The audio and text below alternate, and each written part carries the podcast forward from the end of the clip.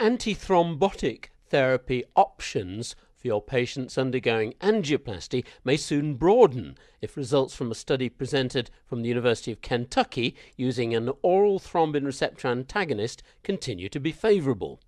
David Moliterno gave the American College of Cardiology's New Orleans conference data from the TRA PCI study comparing the agent SCH 530 348 with placebo in a thousand patients. I asked him first to explain the difference in principle of using this new agent as compared with conventional approaches to anticoagulation. Well, early on, most anticoagulants were rather broad. They affected many different targets, either in the protein coagulation cascade or on a platelet in particular. This drug is an antiplatelet specifically and, moreover, targets a single receptor on those platelets, that being the thrombin receptor. And how much difference does that make then in practice, or potentially? Well, that's the that's the uh, the question here is how much difference will that make? We're excited so far that this is a first-in-class selective thrombin receptor antagonist, and it has not shown so far any liability for bleeding, but yet is reducing ischemic events numerically, though not yet statistically significant. Can you tell me what, in fact, you have done in the study you're now reporting here at the ACC? We enrolled 1,030 patients who were either undergoing coronary revascularization or undergoing diagnostic angiography with an intent towards having a coronary angioplasty with stent placement. They were randomized in a three to one fashion then to active drug at increasing doses or to placebo.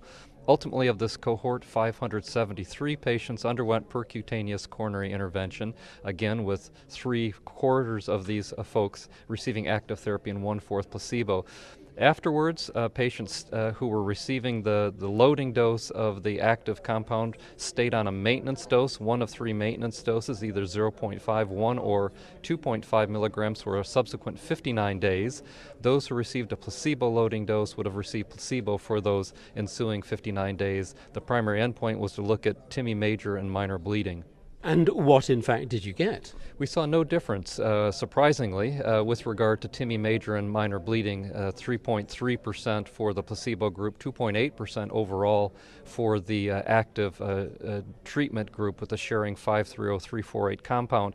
What was most surprising to us was a substantial reduction in ischemic events, the 32% reduction in death and major adverse cardiovascular events with the active compound versus placebo. This was largely due to a reduction reduction in periprocedural myocardial infarctions.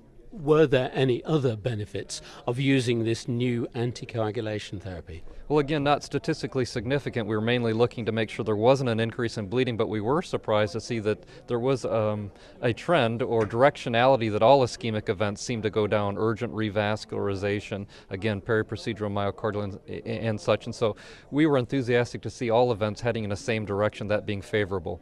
What might be the future of this sort of approach, do you think? Well, this is what we've been searching for, and that's a drug that does not add increased bleeding on top of all the other drugs we're already using, but yet would reduce ischemic uh, events. That's something we've been searching for for quite a while. So we could see this in several different arenas. It's exploratory, it's hypothesis generating, but it could be used uh, periprocedurally to try to reduce ischemic events, but it could also be used potentially for secondary prevention. Say, for example, with the concerns about stent thrombosis, if we were to switch away clopidogrel for this drug in the future, if in fact it had no bleeding liability, it could be a lifesaver. What should doctors be reading into your findings so far then? I, think uh, uh, enthusiasm. Again, first in class, a drug being tested and not, in fact, increasing bleeding, but yet having a, a robust, though again not statistically significant, reduction in important ischemic events. That was David Moliterno from the University of Kentucky in Lexington, talking to me here in New Orleans. For the Audio Journal of Cardiovascular Medicine, I'm Peter Goodwin.